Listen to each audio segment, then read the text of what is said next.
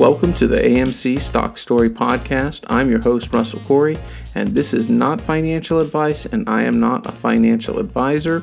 This is solely for entertainment purposes as I talk about my experiences of investing in AMC stock and becoming an AMC ape. Episode 9 My Why. So, uh, obviously, if you're an ape, you know this, um, but if you're new to it, every once in a while people will talk about, well, what's your why? And it's really like, why are you doing this? What's your goal in investing in AMC and hoping for this life changing money? so, what's my why? Well, I'm going to start with two things. First, I'm, I'm not going to be disingenuous. I want to make money. I'm sorry, I just do. Um, I don't apologize for that. I've uh, given up far more for far less than what I hope to make um, with my AMC investment. And there's nothing wrong with that. Nothing wrong with making money. Um, and the second thing I want to start with is I've been very fortunate in life. I was born, you know, in the middle class in America, and my parents, um, you know, they were both educated and they worked hard. I, I didn't have to pay a penny for my education. They bought me a car when I graduated from college and they helped support me when I moved to Southern California, when I moved from North Carolina to Southern California to hopefully pursue a career in the movie industry, starting as a writer and then hopefully becoming a, a director and producer. So I don't have a sob story for you. Both my parents are, you know, alive and well, and uh, you know I'm very fortunate. So um, I've had some, you know, hard things in my life. Who doesn't? But there's it's nothing. I don't have a story for you like that. Um, so when you say, well, what's my why other than the money? And I've talked before about you know being the Ralph Kramden, uh, being the guy that's his, the next idea, this next script, this next book, this next product, this next Kickstarter, um, even this AMC Gambit, you know, is like the next thing, and they never work out. They rarely do. I have I have one podcast, the Stories for Kids podcast, and God love them, kids tune in to listen to that podcast. I don't make any money off of it, but I get listeners, and in an industry, the podcasting industry is still relatively young, and a guy like me recording a podcast on his computer can compete with other bigger broadcasters in the podcasting industry for you know getting downloads and listeners. Um, so at least I have that. But again, I, I don't make any money off it. But there's like I publish books, barely anybody ever reads them. But the podcast, if I if I produce new episodes of that, um, I know every day hundreds of kids will listen to those stories. So that's that's nice to know. But everything else is is pretty much been a joke and a failure. So um, you know, I'm in my early fifties. So imagine that living your whole life. You know, hey, listen, I'm very proud. I graduated from the University of North Carolina. I take a lot of pride in that. It's just that once I graduated from college, um, it, it's just been kind of a series of, uh, you know, just sort of, you know, okay coordinator type of jobs, project manager type of jobs. Nothing, um, you know, I didn't excel through the executive ranks. Um, I didn't start my own business or anything like that. And um, it, uh, you know, you live in the cubicle world, right? And you keep your head down, you do your job you you save some money, you you can do okay. But for me, who aspired for you know bigger and better things, sometimes it's a little soul crunching, and I've had to deal with that. And there's a part of me that says, you know, everything I did in life, everything that has happened, every decision, you know, brings you to the moment you are right now. And I look at the position, let's say AMC does pop goes for $1,000 a share, $5,000 a share, $10,000 a share, $50,000 a share, $100,000 a share. And if there's 20, 26 billion synthetic AMC shorts out there that they created, who knows? Half a million, a million a share? It, the numbers could be crazy. Do I think it's going to get that high? Probably not. No. I think in the hundreds, the thousands, sure. There's a good chance of that. Um, and could it be more? I hope so. I got into it because of that. So I look at everything that happened in my life, and it's kind of like you know George Bailey and It's a Wonderful Life. He, there's a point, you know, he feels like he's a failure in life, and we look and he gets to look back on his life, and he sees all the impacts that he's had on other people's lives, and how he has made the world a better place by his actions. And I look at all the actions in my life, as frustrating as they were, it brought me to a place where back at the end of May, when I heard AMC might be the next um, GameStop, I was able to get in. I had a Roth IRA with money set up in it. I had had the experience of missing out on buying more Facebook Facebook shares when I could have. Um, so I knew like, hey, this may be another chance, and you may get it. So that's kind of my why. Is you know, it's hard to say redemption. This shouldn't be your redemption. My life is my kids. My life is my my marriage and the home we're all building together. That's my life, and that's the most important thing. It's just that, eh, you know, a few million dollars that that helps. That helps with things. so that's my why. Is I wanna, I wanna at the end of the day say, you know what, all this other stuff didn't work out, but in this crucial moment, all the decisions I made in my life that led me to that moment help a, uh, for a big payoff that who knows I, I never could have imagined. So that's my why is this redemption to feel like hey I was right. There's another part of me, you know, my father and my father-in-law they both invested in in you know AMC not quite as much as I have, but there's still you know money invested, and I want them to you know get something out of this and you know like hey I listened to my son-in-law and things paid off. That feels pretty good. Um, I'll tell you what doesn't feel good when they invest um, you know, at a certain amount, and it goes, you know, almost half of that. That's not, or you know, two thirds of it. That doesn't feel good. It, it, feels terrible. But I think they they know enough about the situation to understand that it looks like there's some manipulation involved, and that that's not, you know, naturally where the uh, stock should be at. And speaking of where the stock should be at, I'm recording this uh, Monday morning. It's uh, six 13 a.m. on the West Coast. That means it's 9:13 on the East Coast. So it's about 15 minutes before the market opens. An AMC stock right now is at $38.23. And I bought a few more shares. And the, the, I do this, I think, every time I think it's about to take off, that this is the last chance to buy shares before it gets 50, 60, 70, 100. And it's just too expensive for someone like me to get on board then that if I can get in in, in 50 and below, I can try to get on. Above that, it's, it's just too much for me. So that's where we're at. And why I did it, I and I just bought some on I think on Friday, Thursday or Friday. But I did it again because this news broke that the government looks like the government is finally getting involved.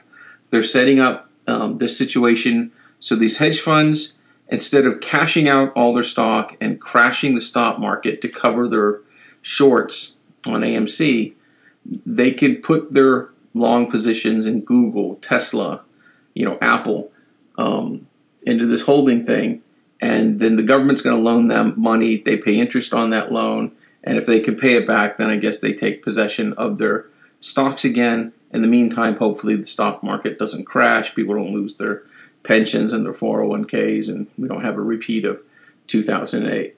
So that's a good sign, and that made me a little bullish. So I went in for one more dip there to buy it.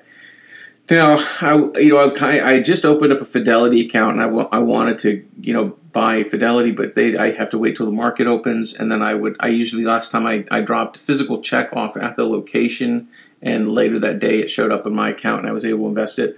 I think it's going to pop pretty big, and that's why I did. Um, I bought it on uh, uh, Webull, which you can use pre-market on that. And and my gut is once the market actually opens, it's going to go up a little bit. Traditionally, it goes up and then it goes back down.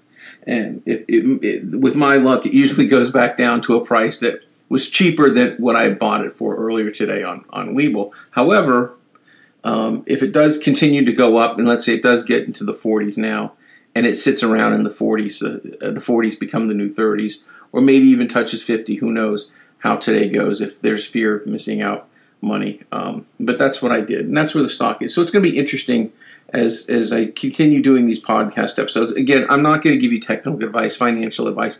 I'm just talking about the feelings that I'm going through and uh, about being an AMC investor. But I thought it was interesting recording this now, and it's going to be curious to see you know where things go. So by the next podcast episode. Uh, you know, we'll see if it actually does pick up speed here this week with all these new, um, the government finally, you know, getting involved. Now, um, I think we'll have time for. I've talked about being a, a writer, and I'll, I'll, I'll share a story with you about that sort of sums up my writing career. I'd like to think I was a good writer. Um, I obviously, obviously, I didn't have the talent to make it based solely on what was on the page. Um, I didn't have the connections, the people in my life that could take what that talent was and then take it to another level. I didn't have the luck. You know, you hear these stories about random luck um, that may help make somebody's career. That didn't happen. I didn't have a foothold in the industry where I could make connections necessarily and get in that way. Whatever the combination was, I just didn't have it. And I tried really hard and I really wrote. I wrote, you know, a lot, a lot of scripts. Um, and I had enough talent to get agents, uh, a couple small options, meaning like a producer would take an interest in your script and they'd give you a little bit of money just so you couldn't sell it to somebody else while they tried to get it set up. And if they don't get it set up and they don't buy your script, you get to keep that option money. Um, so there was a little bit of that, but it was frustrating that I could just never. I don't know if I just wasn't good in the room when I finally got some meetings and just couldn't sell myself, or just, you know, just didn't work out. But I want to tell you this one story. So I'd been in Hollywood uh, for a few years, and, and you know, gotten agents and stuff, and was struggling, and sort of had a down period. But I got this idea um, that I'd been living in LA for a while, and every time you go, people are always asking you to do stuff or um, and you know take a sample or they're, they're in front of the grocery stores and i'm always saying no. And it was just to the point where i was just conditioned. As soon as i saw somebody who was going to ask me something i would say no and i thought god what if you you know what if you said yes to all this stuff instead of saying no i said you know one day i'm just going to say yes to stuff and i thought oh yeah that could be that could be a movie and you could call it yes man and i was like wait a minute that that is a movie i got all excited called up one of my friends who read a lot of my writing, and um, and I said, you know, maybe it's a comedy. It, maybe it'd be good to have someone that I write it with because then you say, well, is this funny? You could rather than you know you think it's funny, but someone who reads it isn't. So I, I, told him this idea, and I said, oh, you know, would you be interested in writing it with me? And he said he was, and we worked on it together, and um, we we got our first drafts done, and we you know we sent it out, and we got an agent and agent manager was going to send it around for us, and we are all excited. Now, I went to the University of North Carolina, and there's a lot of University of North Carolina people in the industry, um, and we were friends with some of them, and you know we weren't good enough friends that they gave us jobs or gave, didn't give me a job, but you know we would play volleyball with them, and we would see them around. And one of the one of the people in this group who I used to see occasionally, not a lot, but occasionally, a guy named Peyton Reed. Now, Peyton Reed, if you're into filmmaking, you might know. Um, he, he was director of Ant Man, the movies Bring It On, uh, The Breakup, uh, a bunch of movies. But but lately he directed a couple of episodes of The Mandalorian, including the season finale. So that was pretty spectacular. And I first met Peyton or became aware of him in the um, early '90s, and he he was doing behind the scenes documentaries of um, uh, like Forrest Gump and Back to the Future. And the Back to the Future documentary was on TV, and I remember taping that and watching it and talking to him about that. And he was nice enough. I, we, I knew somebody that knew him, and we, he he arranged a phone call. And I was I was just graduating from college at this point. I wanted to come out to California, and he had come out a few years before that and we were just talking, uh, you know, about filmmaking, and we talked about you know this group of Carolina people, and I said, you know, they're they're just going to be like the the USC, the Francis Coppola and George Lucas and Scorsese, the movie brats, John Milius, all these guys that knew each other and, and helped each other out. I said, you know, there's going to be one of those for Carolina people. He's like, yeah, yeah, that sounds great. And, but as we talking, I found out he was a Star Wars fan. And at that point, in you know, this was like 1991. Star Wars was not a big deal in 1991. It was pretty dead. But a novel had just come out, um, Heir to the Empire, and it just started to make its comeback. But for all practical purposes, Star Wars was dead. But we were talking about, you know, what Star Wars fans we were and and everything. So that was Peyton Reed, and, and over the years we kept up with them. Now, at the time we were writing this script, we and we got this agent.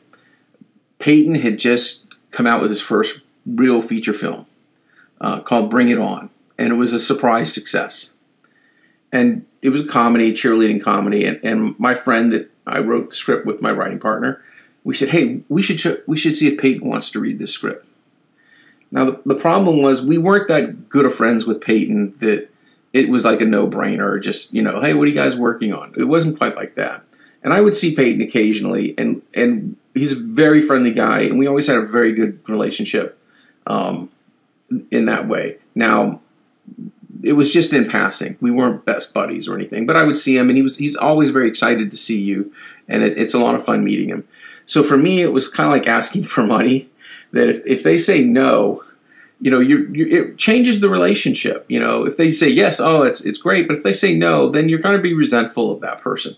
I didn't want to be resentful of Peyton Reed if we asked him to read our script, and I figured at that point everybody was probably asking him to read stuff anyway, um, and probably real projects instead of just our little speculative script. And I said, no, let's not let's not pursue that. And we we didn't really pursue it, so we never contacted Peyton about our our screenplay. Yes Man and you know we got some meetings with it um, but ultimately the problem was people kept saying well it's too much like liar liar. We like it. It's just too much like liar liar. You know jim carrey film where he's the lawyer and he has to tell the truth. And that was sort of the consensus that it was a nice we got some meetings and a few things other than that came about from it but nothing major. And it just kind of sat there and eventually it, it died. Um, and but there was a book I think that came out called Yes Man, and and then actually now here's the great part. Years later, the movie Yes Man did come out, and I'm not saying they stole it from us. They didn't. It, these ideas come, they happen. Somebody else had this idea, and it, it just happened. Um, so Yes Man does come out. It's directed by Peyton Reed, and it's starring Jim Carrey, who starred in Liar Liar, and that's sort of my Hollywood story that, that sort of typifies that every, all these elements were there. It was a good idea. It just things couldn't work out, and it's heartbreaking to see you know your movie up on a poster or you're in a theater and you see Yes Man playing in a movie theater, but it's not your Yes Man; it's someone else's. And and you wonder, is there something behind that? Is God sending me a message? Was he? Did he want me to do something else in life? And I said, No, I'm selfishly going to go and be a Hollywood writer. And God said, Okay, you want to do that? I'm gonna I'm gonna do some writing myself. How do you like this story? So you wonder about those things, and it hurt, but that's life. And you went on, and after a while, I decided I I wanted a life outside of pursuing a writing career, and that's when I and that's where all my energy and focus in life was. And I pulled back. I started dating more. I met my wife. Thank God she married me. Um, you know, we have two kids, and and we decided, you know, we wanted to be able to send them to public schools. We wanted to be able to buy a house, and we really could didn't feel like we could do that in Southern California. So her family had started moving up to Oregon, so we ended up moving to Oregon too, and and that's where I am right now. We've been here a few years, and, and I love it. It's it's a beautiful state, and I like it. And that's where we are. That brings us to this moment. And who knows what would have happened? Maybe Yes Man got option. Maybe it would have been made. Maybe it didn't. You know, whatever. But it happened, and it put me in this you know position. Um, and maybe the payoff from this AMC deal is going to be far greater than anything I would ever would have made in Hollywood. So I think about that that that happened. Maybe that happened for a reason. Now I don't think everything happens in life for a reason. My philosophy is life life life happens and it's up to you. Or people say, well, life life you know everything happens for the best, right? And I don't believe that. I think life happens and it's up to you to make the best out of it. And if you do that, if that's your attitude, amazing things can happen. So no matter what happens to you in life, try to make the best out of it and lo and behold, wow, you know, the best will come out of it. So I'm hoping the best will come out of this AMC uh, short squeeze as I slowly get ready. We're about five minutes away from the stock market opening, and it's slowly ticking up. I I bought my uh, newest shares at like thirty eight dollars and eighteen cents, and right now it's it's like thirty eight forty. So my, my hope is it takes off and we don't look back. We get into the 40s, we get into the 50s, and that's it. You know, by the end of the week, the squeeze is on and we're all into a whole new life. Speaking of these odd coincidences that that makes you wonder if what's really going on in life. So after we had um, made the decision to move to Oregon, I got a job, and I I had to leave Disney, who I'd worked for for 13 years, and I loved. One of my favorite things was when people would come into town, I would give them a tour of the Disney lot, and I was just so so proud to be able to you know share that with people. Um, and it made me feel really special. Even though what I did for Disney wasn't particularly, you know, creative or exciting, just being a part of the company was was a, a big honor. I was very proud of that. So once I had, you know, given my notice and my days were winding down, my son was just about one, maybe a little older than one, and I wanted to give him one. You know, I wanted I wanted to have, show him the studio, and and because he was so young, he wasn't going to remember any of it. So I was videotaping it. So I'm walking around with my iPhone doing like a video selfie, you know, showing him this over here and that over there. And they, on one of the studios, they had a poster for Ant Man, which was going to come out that summer. And I, I'm holding my son and I say, Oh, hey, uh, you know, daddy knows the man that directed this. And we walk over and we look at the poster and I show him Peyton Reed's name on the poster as the director. And we continue, same same shot, camera always keeps running, and we start walking down um, this little street in between the studios and who's taking a break uh, from the editing room and standing on that street corner, but none other than Peyton Reed. And he's, you know, again, like I say, you know, whenever he sees you, he's always excited to see you. He he has that ability. I heard Bill Clinton is like that. That when you when you when you see them, they they seem so happy to see you. It makes you feel so important.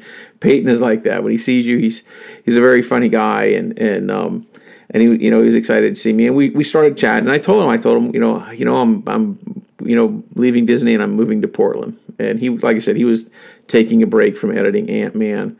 Um, so here he was on the verge of, you know, this big Marvel movie coming out. And I say, you know, yeah, I'm moving to Portland. And he goes, I'm so jealous. he was jealous because I guess he likes the uh, the Northwest. Uh, but we, we, you know, we end up talking, and before when I mentioned that, you know, Peyton was a Star Wars fan, and I, I would kind of, you know, I was hoping because he was doing Marvel movies now when Marvel and Star Wars were owned by Disney, I was really hoping he was going to get a shot maybe one day to direct a Star Wars film. Although they, they you know, they don't they weren't making a ton of those at the time. Uh, but I really, I was really hoping for that, and I kind of mentioned that to him, like, "Hey, well, you know, when are you going to get to do a Star Wars film?" Um, but that was always in the back of my mind because I knew what a Star Wars fan he was. And so when I was watching season two of Mandalorian, I'd been in Oregon for a few years now, and I, I like I said, I'm not in touch with Peyton Reed at all. Um, it was something where you know we were in a circle of friends, and if we would see each other at a UNC get together, it was always very nice to see you. But that was it. We didn't catch up after that. He didn't call me. I didn't text him. Nothing like that. So I I wasn't sure. You know, I wasn't sure what was going on. You know, with Peyton's career at the time. Um, and I'm watching an episode of Mandalorian, and there it is, directed by Peyton Reed, and I was so, and it was the Ice Spider one, and I was so happy and, and proud for him that he had done a Star Wars project. But there was a part of me was like, ugh, you know, this kind of, this Ice, you know, Spider was cool, but it wasn't really integral to the story. It was kind of a one-off thing. But I said, oh, that's still pretty cool. He he did a Star Wars thing.